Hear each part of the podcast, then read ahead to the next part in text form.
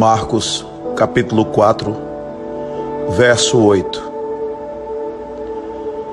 E outra semente caiu em boa terra e deu fruto, que vingou e cresceu.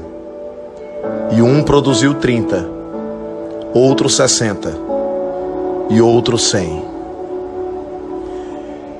Se a terra do seu coração é boa, é porque existe em você a percepção de que você não é daqui.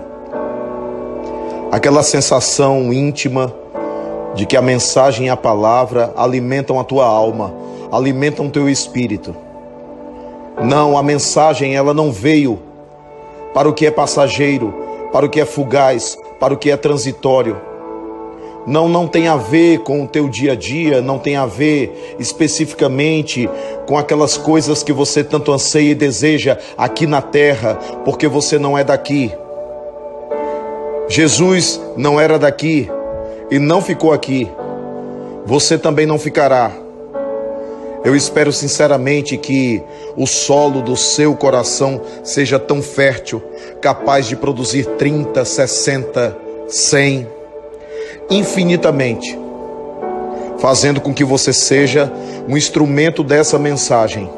Porque se a mensagem chega no seu coração e ela é capaz de se multiplicar, se todos os teus gestos, os teus lábios, o teu ouvir, o teu falar, os teus sentidos, se tudo em ti vibra essa mensagem do Evangelho, com certeza tu também encontrarás outros solos férteis para trazer, trazer finalmente o reino de Deus para a terra.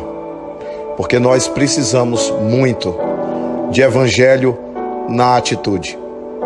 Se esse evangelho estiver de fato dentro do seu coração, germinando, crescendo, frutificando e multiplicando, então ele terá vencido a vitória espiritual da revolução que Jesus veio estabelecer neste mundo.